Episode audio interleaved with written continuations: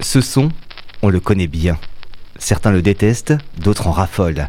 Ils sont d'ailleurs de plus en plus nombreux, les accros du vinyle, à la recherche de pépites ou tout simplement pour se faire plaisir en utilisant un support bien éloigné des plateformes de streaming.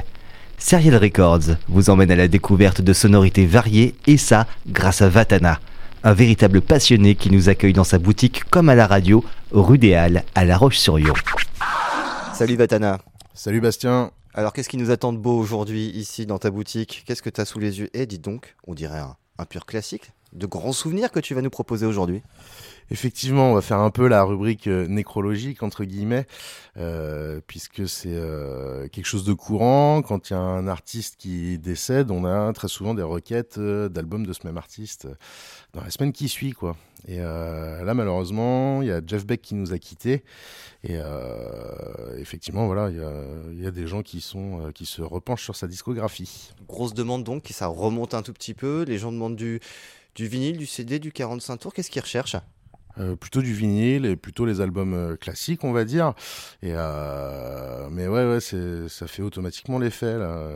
Je voyais qu'il y a euh, Crosby qui est décédé aussi euh, très très récemment, donc je pense que voilà, il va y avoir des demandes également à ce niveau-là.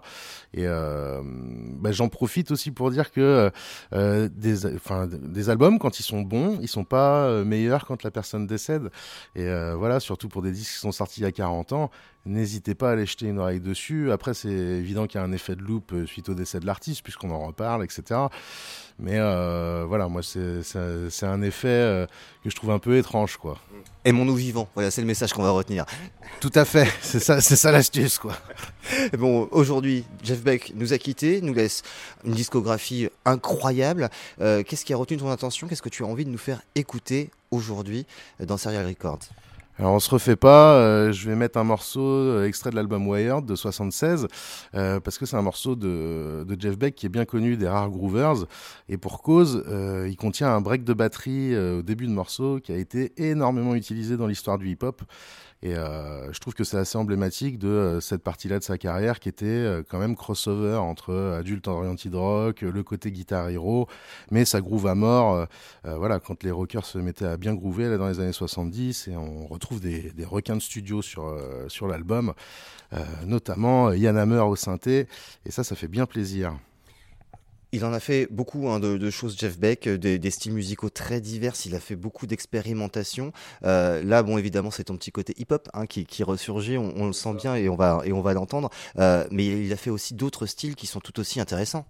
Oui, bien sûr. Et euh, enfin voilà, que ce soit Jeff Beck Group ou là, tu vois, au mur, il y a le Jeff Beck, Tim Rob, enfin voilà, en, groupe. Euh, ouais, ouais, il y a, a, une pléthore de d'albums quoi. Mais moi, c'est des mecs que euh, je vais rapprocher un peu. Euh, euh, de euh, Brian Auger, Julie Driscoll, euh, voilà, du groove de blanc en gros pour schématiser quoi, si on veut quoi. Et c'est vrai que ça, enfin voilà, le côté groovy me parle vraiment bien parce que parce que je suis pas je suis pas de culture rock à la base quoi. Bon, on va quand même en écouter. quel titre as-tu choisi sur cet album? Le classique Comme Dancing.